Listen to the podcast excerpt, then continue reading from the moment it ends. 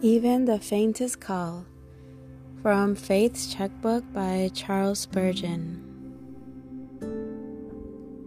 And it shall come to pass that whosoever shall call on the name of the Lord shall be delivered. Joel 2:32. Why do I not call on his name? Why do I run to this neighbor and that when God is so near and will hear my faintest call? Why do I sit down and devise schemes and invent plans?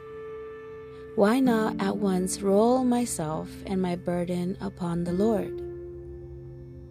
Straightforward is the best runner. Why do I not run at once to the living God? In vain shall I look for deliverance anywhere else, but with God I shall find it, for here I have his royal shall to make it sure. I need not to ask whether I may call on him or not, for that word, whosoever, is a very wide and comprehensive one.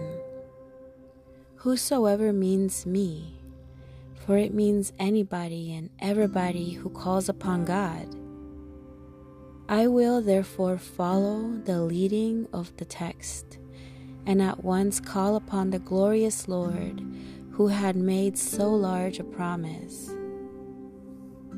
My case is urgent, and I do not see how I am to be delivered.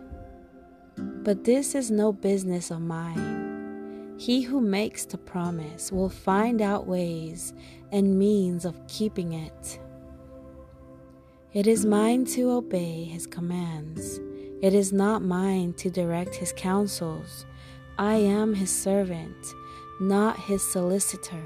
I call upon him, and he will deliver me. And I say these things in the name of Jesus Christ. Amen.